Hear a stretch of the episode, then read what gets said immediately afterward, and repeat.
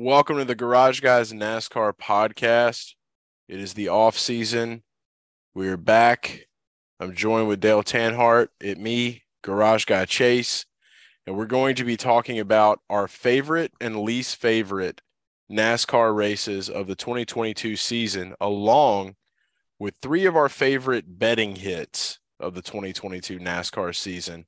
The show is brought to you by Hooters and, and Dale. I hear that Hooters has some football bundles now that the NASCAR and all racing is pretty much over. What what have you heard about these bundles? Yeah, look, we all know Hooters is delicious on race day, but do not forget it is equally as tasty on game day. Football season is in the peak of the year right now. College football playoffs, bowl games are upon us. NFL is on the stretch to the playoffs. You can get these three football bundles that are Garage Guys approved at your Hooters. That is 22 boneless, five tenders and curly fries for $35.99, 16 boneless, 15 bone in and curly fries for $39.99, and 22 boneless and 20 bone in for $49.99. The football bundles are here. They're as lively as ever. You Do not forget, we know Hooters is for race day, but they are equally as delicious on game day. Go try out one of those football bundles today. Yeah, it's true. And hey, if you're not really fond of football, that's okay. In the Garage Guys Discord, we have football channels so that you can learn and that you can bet. And you know what? Hey, maybe you forgot what day of the week football comes on. Well, you don't have to worry about that anymore because when you go to Hooters, you can get a Hooters calendar as well. You get that with your order. They're out. The 2023 Hooters calendar is here. Don't forget to pick that up as well. When you go to Hooters and you use promo code Garage Guys, that's right. You can use it for to go orders. You can use it for dine in orders. And, you know, all you got to do is just use promo code Garage Guys. It's not any harder than that. I promise. Order.hooters.com, or you can go to the Hooters app, or you walk into a Hooters. And, and that offer is valid at participating locations for delivery, carry out, and, and I guess dine in orders too uh, thirty dollars and more, and forty dollars and more if you eat inside. So yeah, you had that. to take the load on both of those that time. I did. I, I, wanted to do it though. I felt I felt like we we have a lot of back and forth there, but we love Hooters, and that's what we do. We we we we take all the Hooters love, we condense it into one fine print, and then we go forward because bundles and calendars. That's what matters right now. In this, that's pretty season. wild. That's pretty wild that you can use our promo code to go towards the Hooters calendar. Isn't that yeah, wild? It is like fucking cool. It's it, it was news to me until a couple of weeks ago. It was incredible, and then I received it. But yeah, I've already looked through the Hooters calendar. It's great. Uh, some of the girls that we know are in there, and, and they're fantastic. I mean, I mean the, these girls right here, top top of the line. This is this is Miss America, but you know what? Miss Hooters is a little bit higher than Miss America, in my opinion. So always remember that. You got to show the love for the hoots, man, all day, every day. But absolutely, Dale, yeah, man. I I just want to know. It's been a couple of. It's it's honestly been days since we spoke. We've really just kind of been, I guess, taking the off season in. I I did a little bit of F one. I did a little bit of Formula E. Um, I checked that out and uh and and watched the last race. We did a live stream. We had some of the uh the garage fam that joined in to the live stream at like six in the morning. I looked like an old man drinking uh tea. I feel like that's what Formula E fans do. So I, I kind of joined into that party for a minute. I wanted to kind of get in that world, hit a couple of Formula One bets. Uh, it wasn't the worst. Definitely was not NASCAR though. I will say that. Or yeah, well, I did watch the race. It was, it was just typical Formula One. It was Netflix subscriber, hashtag net, Netflix subscriber racing. You know, mm-hmm. I um, it, the the best part of the race for me was uh Sebastian Sebastian Vettel at the end of the race, burning it down his final race, which is crazy because there's some of the drivers that think he's not going to retire. Uh, he's pretty young. He's like 35, 36 years old, I think. So I didn't know that. Yeah, I think um, that's an interesting that's an interesting interesting deal right there. One of the greatest racers in the history of mankind. So four back to back championships cool with Red Bull and Infiniti. It was crazy. It was a wild time. And, and I also was doing a little bit of looking around on the Twitter machine because the algorithms have realized that I've been watching more Formula One.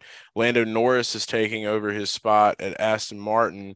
And they were comparing it to like in 2003 when he started, and they thought they were going to be doing racing for Jaguar. Did Jaguar actually run in Formula Uh? Jaguar, I think Jaguar has run in Formula One before. Yeah, well, it was like green car, green car. I will say that even though that their their team has not been that that great, um, I, I actually kind of uh kind of kind of dig the colors, and we all knew that Lando Norris was there. It was Fernando Alonso that I was trying to say there. See, I'm very new to Formula uh, so I'm just I'm just kind of learning it, you know. But yeah, Fernando I think Jaguar. Alonso. I think Jaguar was in the sport when I was a kid. I feel like I, I remember Jaguar, Jaguar racing or something.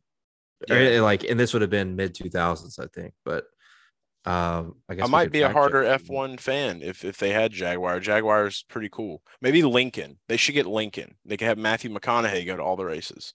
That uh, let's just too. let's just bring Chevy over there, fuck it all up. Ford, well, Ford, Ford would be the only American manufacturer that. Oh yeah. Well, if you want to talk about Chevy, Ford, Toyota, which is what NASCAR has, like Ford is the only true American manufacturer left. Let's bring them over there and just just make an American flag paint scheme, and, and not even like race with respect, just like when we're getting laughed, we just we just hit the drivers and just crash them. Yeah, yeah. The pull, pull a uh pull pull pull a Jimmie Johnson. We need a Jimmie Johnson Formula. Uh. Yeah, Ford versus Ferrari would be real. I, I, would be a little torn though because I've I've kind of become a Charles Le, Le, Leclerc Charles Leclerc, as I like to call him, Charlie Claire, Charizard Charles. Kind of a fan of him. He got to finish second. Good for him. That's been Formula uh, on the Garage Guys NASCAR podcast. I think that's a pretty good ending point. Yes, I agree. I think that's enough. I think that's enough of the Netflix club yeah. discussion. But uh, this is not a Netflix club. no, we're a real we're a real boys club, real boy racing club, and that's what we are. It's NASCAR, RB RBC. We're the RBC and that's what we do. Um, so let's go ahead and, and dive into this uh, this show. So obviously, like we talked about in the beginning, we're going to be giving you five of our favorite races, five of our least favorite races, and three of our favorite bets. I have a feeling that some of these are going to overlap. So I uh, I know that we both got our list together. And I say we just go ahead and just get right to the point. We just lay our lists out for five favorite, five worst, and then we can discuss from there. I do want to go the, ahead. Let's start with the worst. Let's start with the worst. Let's get yeah. the bad out of the way. Let's get the bad out of the way. Yeah, bad's yeah. always first for sure. But yeah, I wanted to say you go ahead, list out your five worst races of 2022, and I will follow suit, and then we will discuss. Yeah. So as we all know, this uh, I think it's a it's a collective agreement that the 20, 2022 NASCAR season was great. It was awesome. It was a success. Had some viewership increase from year to year, which was the first time we've had that in a long time. Um, there's a lot of excitement. I think the sport did an excellent job with advertising, with branding. We saw new sponsors come into the sport. We saw a lot of excitement, value raised with the Gen 7 car and the charter system showing a little bit of promise, and then the ambition to try out new tracks. So, with this being considered, this there were some bad moments in the season, of course, and you know we talked we we've talked about that so much with the just the the kinks in the new car.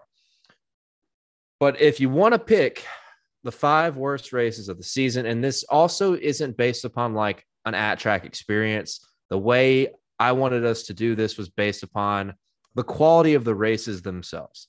And I think that's I think there will be some agreement from you guys and girls on our list because of the quality of racing. I think it's pretty obvious what number one is going to be, but this one I think is a little controversial. I'm gonna go ahead and start with number five. I think Bristol Dirt, number five worst race of the season. I think the event was great. Of course, the weather was kind of a pain in the ass. We kind of had to wait, wait around for a little while the problem here with Bristol Dirt was there was very little passing. And that's purely like the opposite of typical dirt car racing. Like if you go watch sprint cars and and late models on dirt, you, you typically see a lot of passing. And of course, those are completely different race cars, completely different drivers and series. But when NASCAR comes out here on dirt and there's no no passing, uh, whoever was the leader was almost unpassable. The really the main guy that could pass in that race was Chase Briscoe, who chased Tyler Reddick down, and then they both wrecked, which sucked for betting purposes.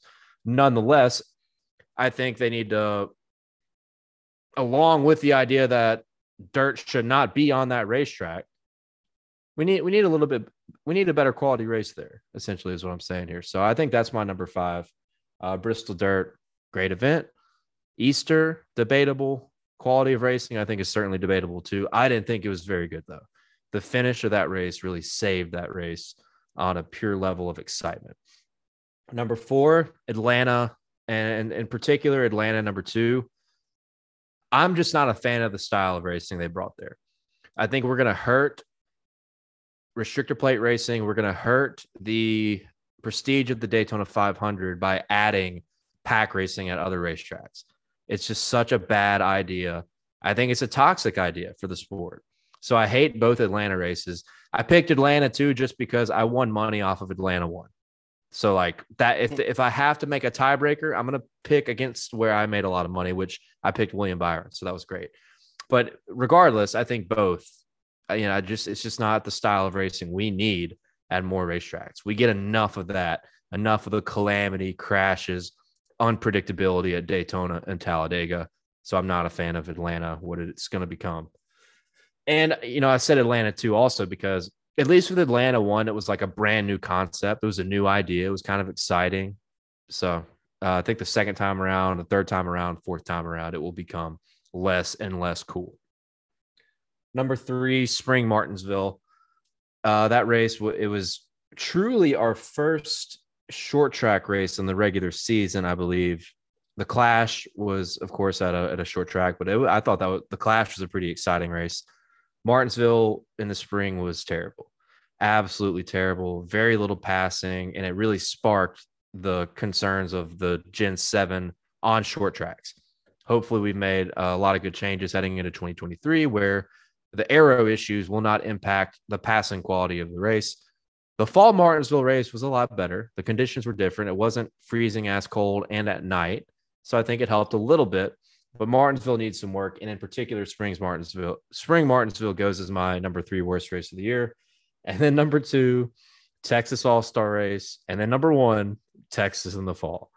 Both these races were just fucking awful, and it's it's just a product of what that racetrack has become. It's it's obvious to me that we don't need to race there anymore. We need to bulldoze it. We need to figure something else out to bring uh, Texas Motor Speedway back to a respectable race each year. The All Star race was just a joke, and the Texas Fall race was one of the worst races we've had on the schedule in years. Just a complete debacle. Well, when it comes to tires, and it, someone could have been hurt very, very badly. Alex Bowman got a concussion. He was out for basically the rest of the season. There was just so many bad, bad qualities in that race that, and, and with that racetrack in particular, that those are my clear cut number one, number two worst races of the season. So number five, Bristol Dirt. Number four, Atlanta. I don't care which one you pick, but both. Not a fan of the quality of racing. Number three, Spring Martinsville. Number two, All Star race at Texas, and then number one, the regular season race at Texas. So those are my five worst races of the year. I'm I'm eager to hear your thoughts and, and your five now. Well, now that we have your thoughts and analysis on all of these. I will say that that while some of those were very shitty, I actually forgot that the All Star race at Texas even happened because of how shitty it was. Um, but because of the the shittiness of just Texas in general, I, I think we can go ahead and just I, am gonna just consolidate a bit. Um, clear cut, uh, Texas is on this list of mine, but I'm gonna kick mine off. Uh, maybe maybe an unpopular opinion, maybe not. The Daytona Coke Zero Sugar 400 is my five top or the fifth worst race of the year for me. And main reason being because it was kind of just dull. You know, you get the Daytona 500 in the beginning of the year. Usually there's some type of excitement that comes from this race, and it got rained out, and it was in the daytime, and it was just trash can.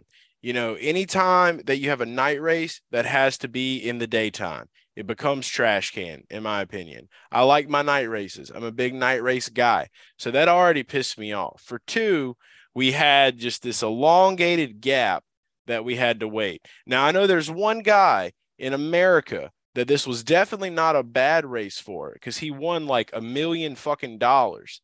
Um, so that's good for him. Bad for my viewership, bad for my eyes was not a huge fan of that. There was just too many things that went in a weird direction, but good race for some of the back marker teams that are out there. Shout out to my guy Cody Ware. He did great in that race. He finished top 10. So that was kind of like the silver lining right there in the end. So I'll just say Coke Zero Sugar 400, uh, fifth worst race of 2022, in my opinion. Number four is Martinsville in the spring for me. And that's just because the whole race was a tragedy. It was a great time that weekend for us, but the race itself was a tragedy. I don't think I need to say too much more about it. That was one that was on your list as well. Number three, and this is where I'm a little sad because I didn't want this to be a bad race, but the Roval. I really did not enjoy the Roval this year. The Roval usually comes with some some pretty high action packed stuff. And then right there at the end, you know, we had the the conspiracy of the sign, the sign conspiracy just appeared out of nowhere. You know, don't want anyone to forget about that. Who put that sign there? That's a question that no one has answered yet. We need to figure that out. Uh, the the racing there, wasn't as much passing as I had hoped, uh, and and it took them to have to get bunched up to create uh, what ended up just basically being complete and utter turmoil. Uh, it did not go the way it needed to go. We'll put it that way. Uh, so I was a little disappointed in the Roval. Hope to see a better performance at the Roval next year. Number two is Phoenix. This is where I would put the Texas All Star race if I would have remembered that it happened. I did not remember that it happened though. So Phoenix, I was I was disappointed in that race as well. And I think that we have talked a lot about that on the show that we did. If you haven't listened to our NASCAR season finale episode, go and listen to that. We gave a lot of thoughts and a lot of opinions on that. We just don't really feel like the championship offers much excitement in Phoenix because of the way that this car is and the performance that it has at these types of tracks. Hopefully, they can find a way to make that better again. And Joey Logano won. Nobody remembered Joey Logano except for the people that like Joey Logano. And I've discussed that as well on BWB about he doesn't really have much marketability. He wears JC Penney button downs on the sidelines in NBA games. It just there, there wasn't as much of excitement as there should have been. We'll put it that way. Number one, Texas. And that's no surprise. We hate Texas, and Texas hates us. And there's really nothing more to say about that. It was a shit fest from the jump. I stopped watching the race. I never went to finish the replay. Happy for Tyler, happy for Red Dog, not happy for my eyeballs, and for all the tires that died that day. And that is my five worst races of the year. yeah, year. that was it's clear, and every I think everybody would agree that. I think most rational people would agree that Texas is number one. It was a disgrace. Yeah. Now, I will say Daytona is like my honorable mention, and it was not a good race either.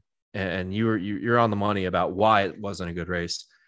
But I guess I kind of went with Bristol over that Bristol Dirt over that because of the my opinion there is like date that sometimes that's typical Daytona, you know, like rain and wrecks.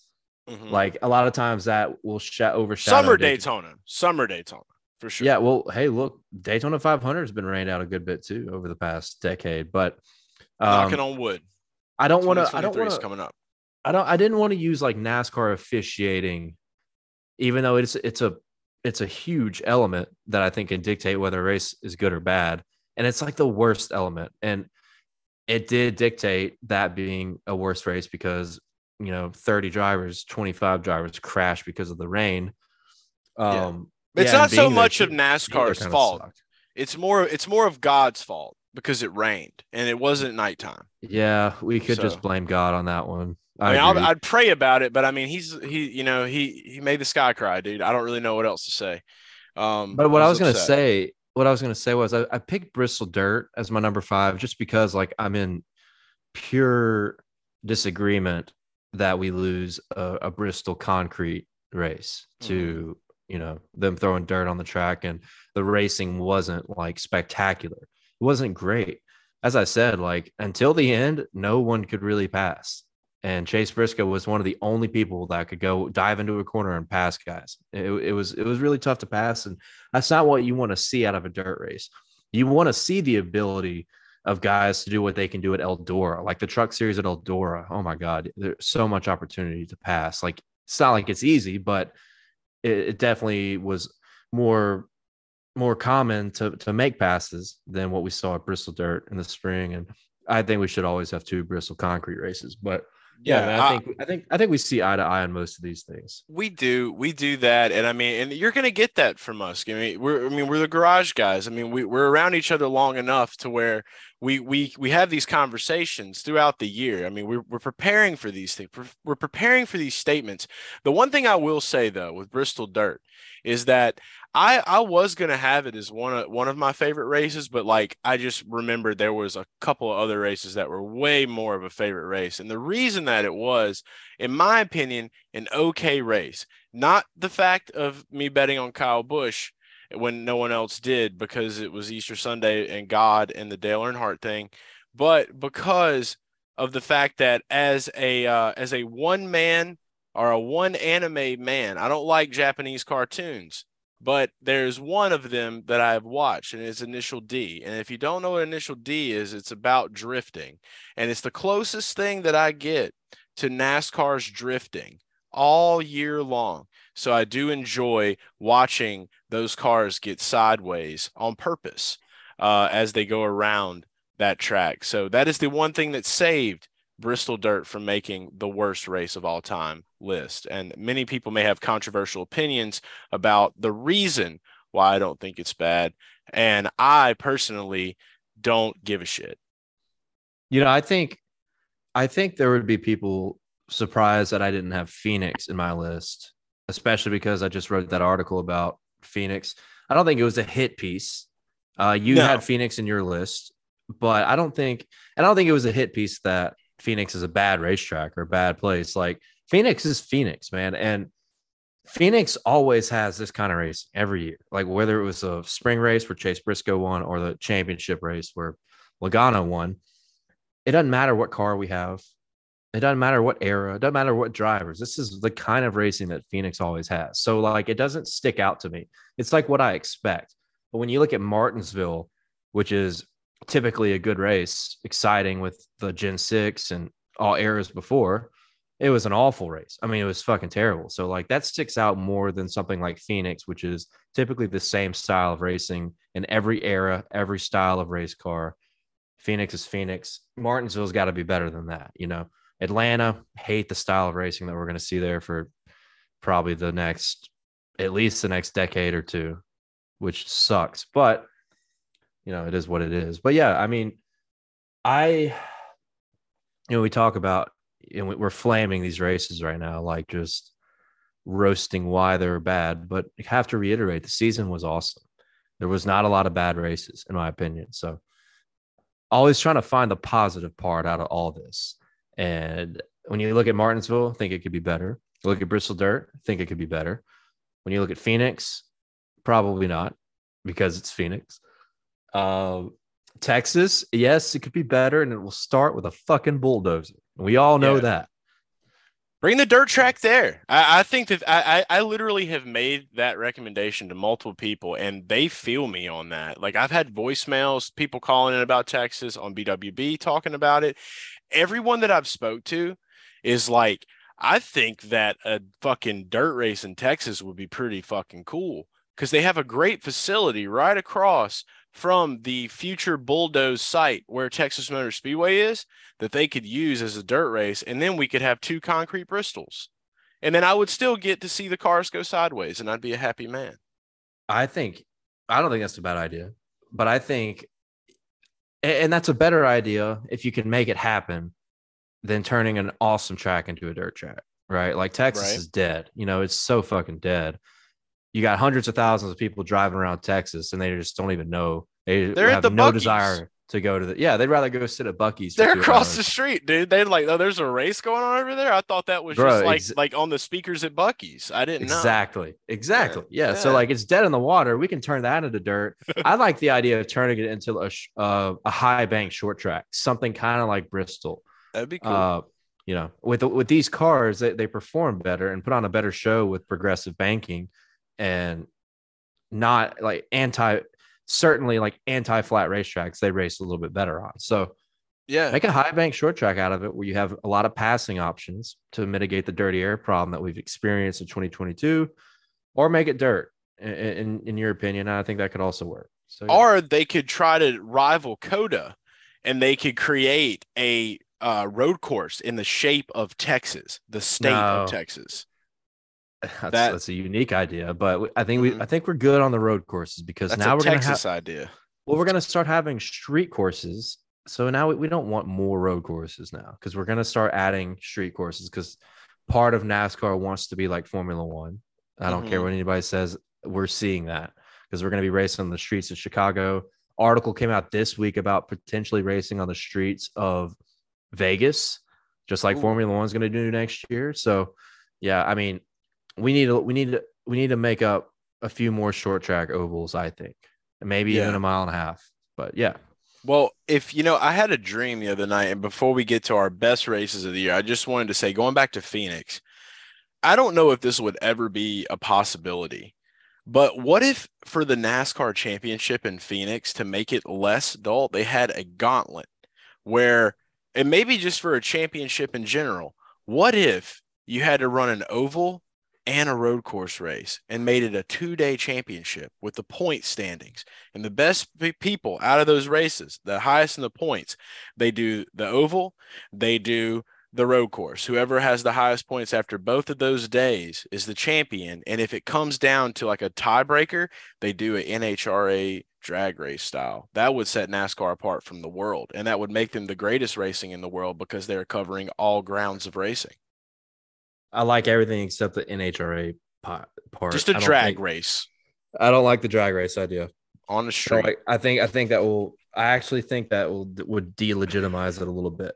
it would. I actually don't hate that 100%. idea of the oval and the road course though. But we would have to have teams bring the logistics would be would be tough. You'd have to we'd have to have teams probably bring two different race cars, or as soon as one race is over, you have to make a lot of changes on that one car to race the road course. you'd have to cut a race or two in the season. I would think you, you would like. I feel like if you cut like one or two races out, it would make up for that. Like Texas, like you could cut Texas, and then now you have room to do that.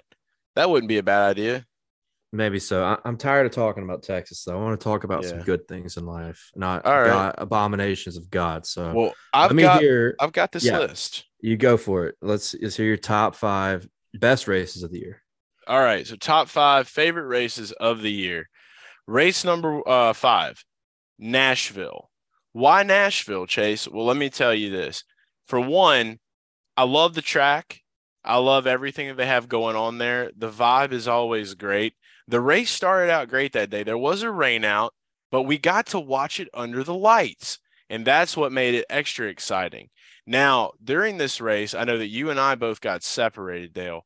But in the beginning of the day, we were there. We got to see everything going off. Trackhouse was like at its peak of just like dominating at that time. So like they're running out there and everything was looking pretty great. Bubba Wallace, the, the qualifying had went great. Like in practice, he was fastest, but then something happened. There was a lot of excitement built around that. There was a lot of drama in there. We, we had a lot of misleading practice and stuff. So so it was kind of like just this cluster of surprise. And I'm a big fan of surprises. So whenever that started out, that was great. Then we had the long delay, right? When you get back to the track, it's like nothing skipped a beat. And then it was just literally like right there at the end. I mean, you had like two, it was Chase Elliott, Kyle Busch, Martin Truex were all up there just kind of back and forth battling for it. Kyle Busch had this one run where he just fucking went off and he was in the dog food car. We were yelling dog food like as he was just going round and round. I had money on him. I was excited. But then here comes Bill's boy, passes him. It was just, it was a great race, man. And it was just one of those spectacular races that I didn't think would happen, in my opinion. Like because of the vibe, because of the track, I didn't know what to expect, right?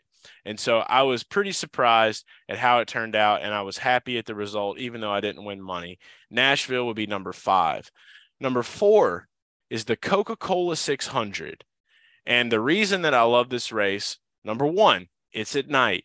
Number two, we had a lot of fucking action in this race. There was a lot of passing. The product on the track kind of resulted from what we had saw earlier with the intermediates. They were worried about the tires. There was some slight issues here and there with that stuff, and especially towards the end that happened. But it ended up just being entertaining throughout. Usually a race that most people would sleep through uh, for years now. They've just slept through it. People were on Twitter talking about it. There was hardly any nap time. And if there's hardly any nap time at a Coke 600, in my opinion, that makes it a great race, which is another reason why it was one of my favorites of 2022. Number three, Indy Road. Okay. Vibe good, the fucking facility is, is, amazing. You can't beat Indianapolis Motor Speedway. You you you taught me about that. I got to learn and, and I've fallen in love with that track. And the race itself, Red Dog, he just got out there, he made it happen. We got to see just like the, the beauty of it going all around. And then we got that last lap thing where Ross Chastain just basically just tried to like pretend that no one was watching what he was doing and just came out of nowhere. It was an exciting finish. Red Dog still got it done, and it was one of the best post races I think that that I've ever been a part of. Just the whole celebration of Indy and winning an Indy road course race. Like we've saw, we got to see a uh, AJ Allmendinger win that race. And, and the vibe uh, of the the feeling that you get uh, uh, being there and also just from like rewatching it on television like seeing what it is because of how much joy and excitement that these drivers get from winning at a place like this. There's only been two of these races thus far. There's no telling how much more exciting that it may become. And even though a lot of people do miss the Brickyard 400, I do think that the Verizon 200 has a lot to offer. And that's what makes it one of my favorite races of not just 2022, but of, you know, moving forward out of all of the road course races. I would probably have to put that at number one.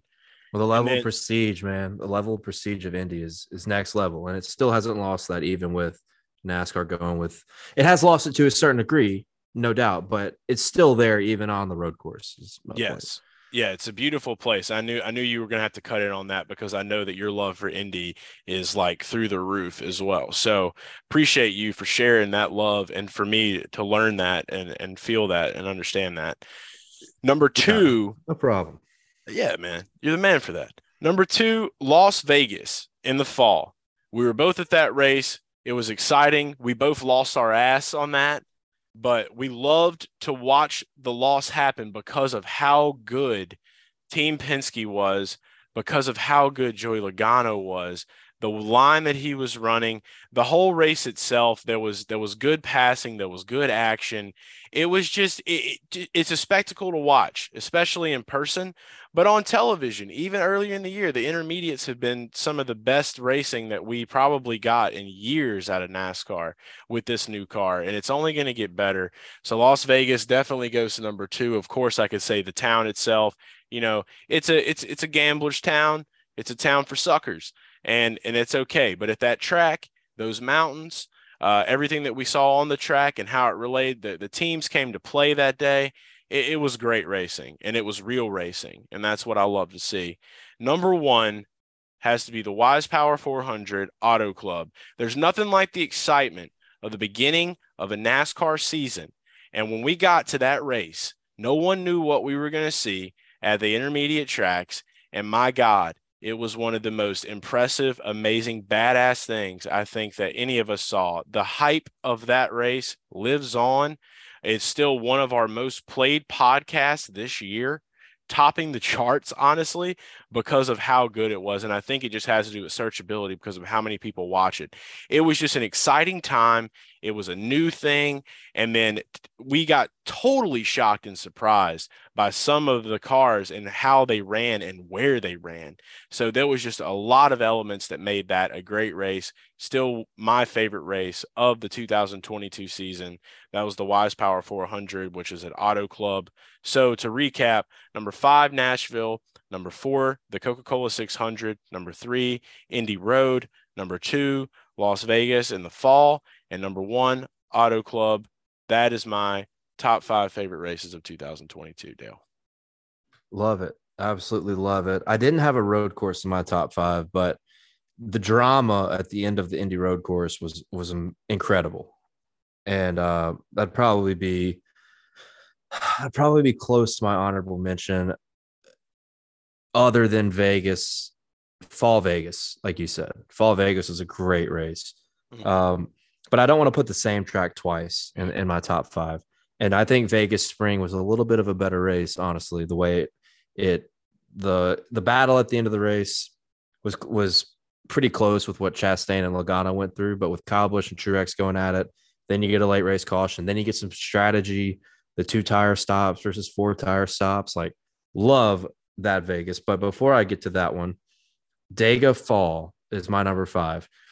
And simply because super speedway racing has been plagued by the the persistence of massive crashes. And it's gotten a it's gotten pretty old to be honest. I think a lot of people would agree with that statement that idea. And this race was so refreshing because there there was not a, a massive wreck in this race. I think there was one little wreck that had like four or five cars in it maybe a little bit more but we had long green flag racing for most of the time. And it came down to an amazing finish. And we didn't crash at the finish line either, which never happens, I feel like. So that's got to be my number five because it was such a refreshing super speedway race. Uh, a lot of natural green flag racing, not a massive crash that overshadowed everything. I, I just, I really, really appreciated that race because we saw something play out with a lot without a lot of the chaos that we typically see at the super speedways.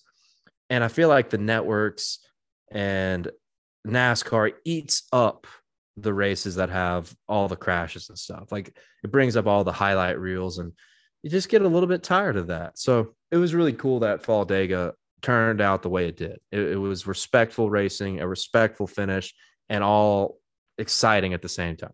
So Dega Fall is my number five. Vegas Spring is my number four, as I was talking about a little while ago. The battle, it was the beginning of Gen 7, seeing how the cars were, were going to race at, at Auto Club and Vegas and Phoenix. And the hype was real. Like you said with Auto Club, the hype was real and the racing was was excellent. And it was the beginning of finding out that this car performs exceptionally on this type of racetrack the battle at the end between Kyle Busch and Martin Truex was amazing. And then you throw in the strategy calls at the end with a late race caution, just made it all that much better. Alex Bowman steals the race with a two tire pit stop and a faster pit stop uh, than everybody else and outduels Kyle Larson at the end. So I love the elements of that late race and everything that led up to that point was really exciting. And it, it forecasted what the, the mile and a halfs are going to be like. So Love that race. That's my number four. Uh, number three, I'm going to go with Kansas Spring. Same kind of reasons. These tracks like Charlotte, Kansas, Vegas, we can always like it later in runs, the drivers can go up and run the wall. And when the tires start to wear out, it creates an exciting element when everybody starts trying to roll the bottom and make slide job style passes. It's so much fun to watch. Vegas Fall was like this, Vegas Spring was like this, Auto Club was like this, and Kansas was like this. And you had an amazing late race battle between Kyle Larson, Kyle Busch, and Kurt Busch, three of the best wheelmen in the business going at it, and Kurt Busch getting the win in that number 45, that crazy cool fucking Michael Jordan paint scheme. Just love that race. And, and not only just because it was Denny Hamlin's uh, first win for the number 45 team, but it was just an exciting, super exciting outcome. And I think everybody appreciated how good that race was. Um, number two for me is Auto Club. It's crazy because this new car has just made intermediates so fucking exciting. And the aero package from 2019 to 2021 killed intermediates. It made me despise every time an intermediate race was coming. I mean, it was brutal how bad the aero package was. Take it out of the driver's hands. dirty air still is a problem, but it was just horrendous eh, during the that era of the uh, high downforce, low horsepower. And even before that, the, the intermediates had gone kind of stale, dating back to 2018. So to see the revamping of these kind of racetracks was really fucking cool in 2022. And Auto Club, like you said, the hype was so real. I was so on edge. I'll never forget talking to my dad because we didn't go to that race, but I'll never forget talking to my dad being so scared. I was like, man, like this is a huge moment for NASCAR right now. Yeah. This race right here, because these cars, if they race terrible, like we're in trouble. And we we got a little bit of scare because we did experience some tire problems, and those tire problems certainly lingered throughout the season. And I think we can, you know, we, we got better with it, and we can mitigate that problem much more uh, in the future, hopefully. But the race itself was amazing. You have guys like Daniel Suarez and Tyler Reddick's dominating the race before he has an issue. Daniel Suarez is really good. Erik Jones is really good. People just did not see that kind of shit coming. And that was an amazing indicator of what was to come because you had these underdogs show that they were legit very early in the season. And guys like Daniel Suarez and Erik Jones were good throughout the entire year. One so that was really cool. And of course, even throughout all this, all the pandemonium, all the underdogs showing their teeth, Kyle Larson, the defending champion, somehow still wins that race. And, uh, and Austin Dillon sneaks up at the end and almost wins it out of nowhere. Like super fucking awesome, dramatic finish, and all around a great race outside of the tire issues. But my number one is the Coca Cola 600. That race, as you said earlier, is a, a lot of times a great race to fall asleep to because it is so long. I mean, we're talking five to six hours worth of racing. Memorial Day weekend going up with the Indy 500. Indy 500 starts it out. Then you have the 600. 600 has been kind of stale as of recent.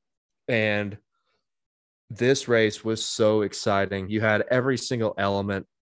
You did have some tire issues, but as I kind of stated earlier, the the lines they were running, like you had guys going to the top. That was like the preferred line, but guys could also pass. Guys could send it into the corner deep on the bottom and make slide job passes. And the banking, the progressive style banking, high banked racetrack really, really suits this race car. And I don't think anybody suited it better than Charlotte Motor Speedway and the Coca Cola 600. Dramatic finish. Kyle Larson, Chase Briscoe going at it with just a few laps to go. Briscoe spins out by going full send, as we fucking seen from that guy. Just full send Chase Briscoe into the corner, spins out a couple laps to go. Uh, Denny Hamlin out of nowhere steals this one after we go into overtime, crash after crash. And Chris Buescher did like a fucking barrel roll in that race, too. You had every element possible in this race a lot of wrecks, barrel rolling crashes. That's when I said NASCAR was officially back. When barrel rolls are back, NASCAR is back. no, and, love it. Uh, yeah, that that race was just awesome. I, I, I had such a great time watching that race. It was it, it amazed me just time after time when it winded down to the end. And Denny Hamlin wins his first ever Coke 600, something he had never won, which uh, would surprise a lot of people and surprise me when I didn't even realize that at the end. So the yeah. glorious moment. Yeah, it just it blows my mind how it's all shifted. I can't reiterate enough how it's it's crazy how it shifted. The short tracks were very meh this year, and the intermediates, high speed racetracks, were fucking electric. So Love that, man. I know I'll go on and on and on about it. I'm actually watching a replay of the 600 right now. I've been watching it the whole time since we started the podcast. I think I think that that means that it's probably it's probably best. Uh, I feel like I know we're going to talk about our bets, but you've already got the 600 on. We just got done talking about it. Both of us thought it was one of our favorites. We got our three favorite bets of the year, and and I just feel like it's just appropriate right now my my number three favorite bet of the year was betting on Denny Hamlin to win the Coke 600 at plus 1200.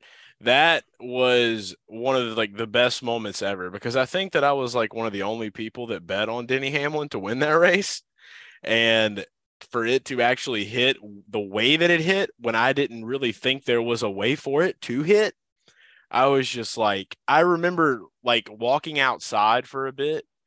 Uh, because at the time I have cable because I'm a big dial up guy I have cable at my house, like you, your grandparents might have.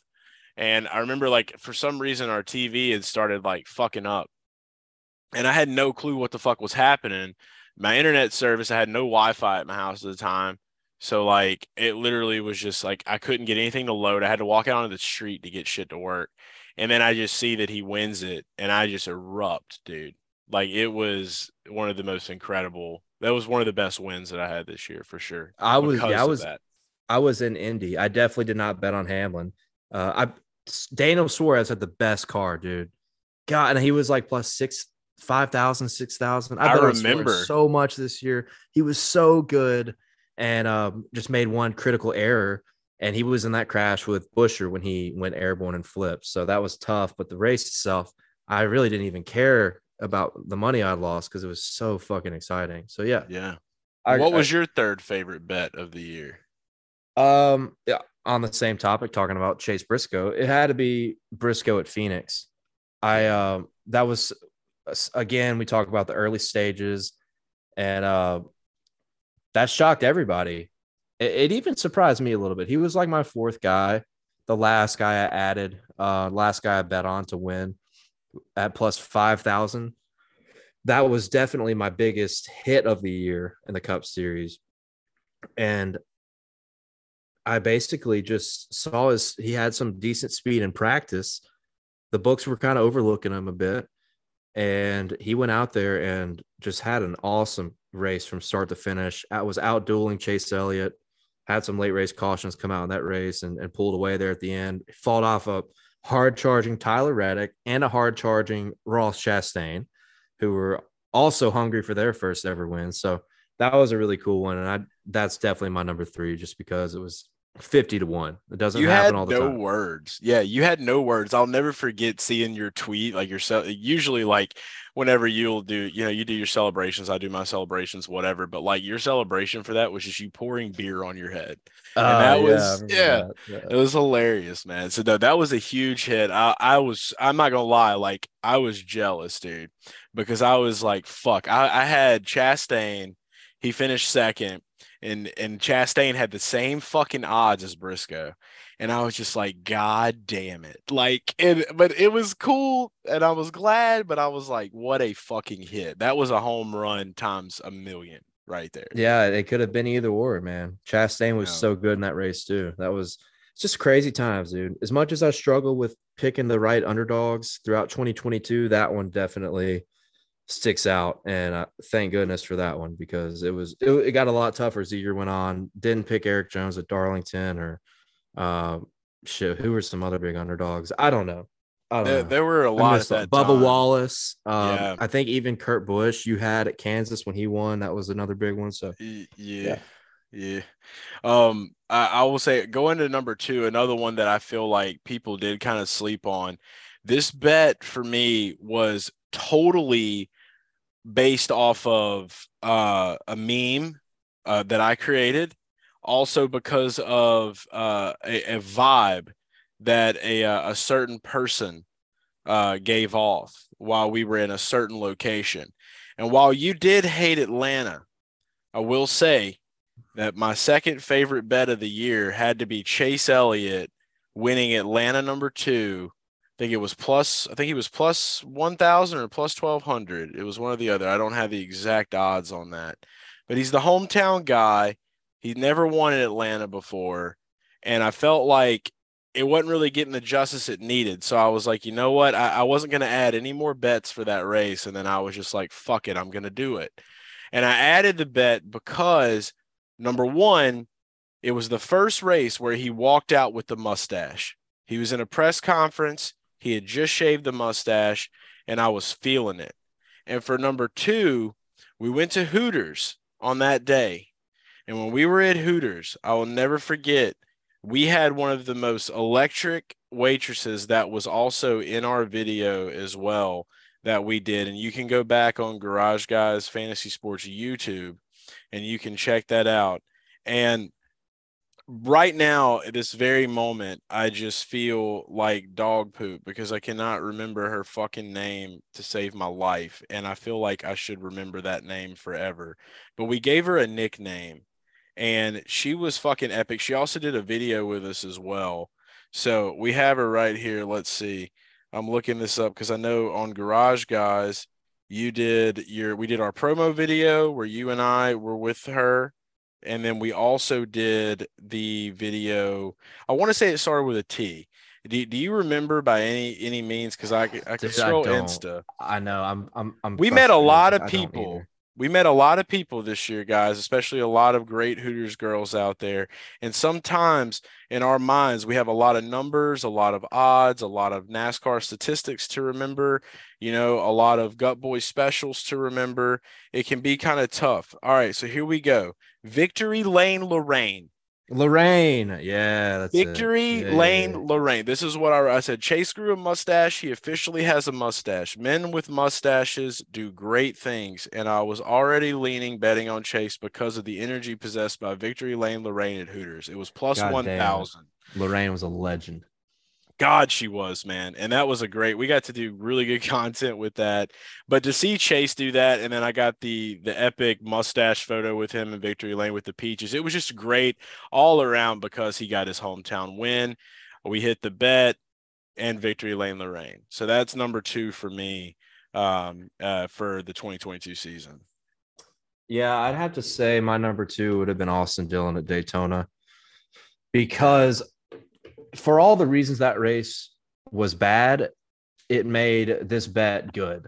Like the the crash happened and you just everybody's in it. I mean, everybody's in it, and you just see your guy that you talked about all week as like the top underdog play just squeal right through. And and it was so electric because I was at Hooters right across the street because we knew rain was coming and we didn't want to get stuck inside the track. And they all were about to leave and fly out. All my guys that are in my fantasy football league, because we expected the race to be on Saturday night and it got rained out. Everybody had to leave on Sunday. We were at Hooters watching when that happened, and we were all betting on Austin Dillon. So everybody got up and started yelling because we. I was like, dude, that's that's Austin Dillon. He just got through. Like everybody was like, holy shit, he's the only car left. Because at the at the time when it showed, like he was the only guy that had gotten through. Everybody else was like waiting behind the pile of cars before they, you know, before they kept going. It was, and then you had to wait. You had to wait like three hours because of the rain. NASCAR refuses to call the race to like as a makeup call because they didn't want the race to end that way. So now I'm sitting there like, fuck, man. Like now there's no way Austin Dillon's going to win this race because we're going to get restarted and that, that would just be my luck. I'm driving, I'm on the road at this point, like driving home, watching the race on my phone. And he wins it. And it was electric. It was just like the amount of waiting, the amount of nerves. Oh, like it sucked, but it made the win that much better because it was an underdog play and I had to wait for it. I had to wait hours and hours and hours for it because of the rain delay, the crash, and all that. So that's definitely my number two. I couldn't imagine that too because I remember like like seeing like the video that you had after he survived, but then like there was like the looming question of whether it was gonna, you know, be ended pretty much or whether it was gonna continue, what they were gonna do, and there was so much at stake too. I mean, you had like the Blaney Truex thing happening, like to figure out who was gonna make the playoffs. There was a lot going on there at the end of that, and that did make it a little bit suspenseful. So I will say that. So maybe so that's that's the plus for the worst my, my fifth worst race of the year. That was the plus there is that Dale got to hit the plus 3000 on on 83 and he made it go down. So that Yeah. that's what that's the silver lining. You want to Um, add a, a- an honorable mention there on the opposite direction. My I I mentioned my fantasy football league came down, and most of them got to experience their first ever race.